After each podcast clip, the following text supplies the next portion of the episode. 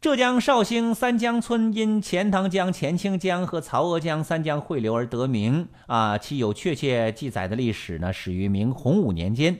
二零零零年八月，绍兴袍江工业园成立了，位于三江村的附近，各类工厂蜂拥而入。到二零一零年的时候，各类企业已经达到了三千八百余家。在二零一一年的时候，村里因癌症过世的人突然增加了，村里有人在网上发了一篇关于三江村是癌症村的帖子。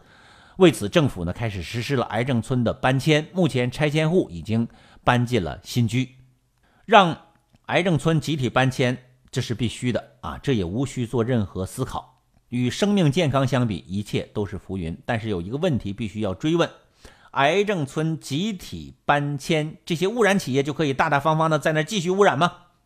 一个很显然的问题是，当地只是让癌症村搬走了，并没有让污染企业不再生产，这是一个。最可悲的地方，这个工业园区是二零零零年的时候投入使用的，进来的三千八百多家企业，在二零一一年的时候，昔日的古村落就变成了癌症村，甚至出现了“有女不嫁三江郎”的说法，村里的小伙子娶媳妇儿都成了问题。随着癌症患者的突然增加，并且不断增加，这里有了恐怖的氛围。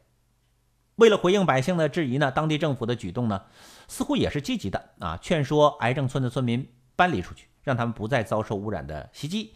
当地还给这种这个搬迁呢赋予了一个好听的名字，叫做“民心实事工程”。这样的搬迁究竟是民心工程还是商心工程啊？不仅没有什么民心，其实更谈不上实事。如果把今天的搬迁称为民心工程，那么昔日的规划，那怎么解释？是不是就是害人工程啊？这暴露出来的问题其实是规划的乱象。这个三江村存在已经几百年了。这也是一个很宝贵的文化遗存。当初规划工业园区的时候，为什么不回避这个地方？负责规划的部门应该因为错误规划被追究责任。一个工业园的规划是必须要经过环保评测的，否则就没有施工手续。既然经过了环评，试问为何还会让古村落变成癌症村呢？环评报告是不是做了手脚？环保部门应不应该承担责任呢？工业园污染造就了癌症村，癌症村搬走就完事儿了吗？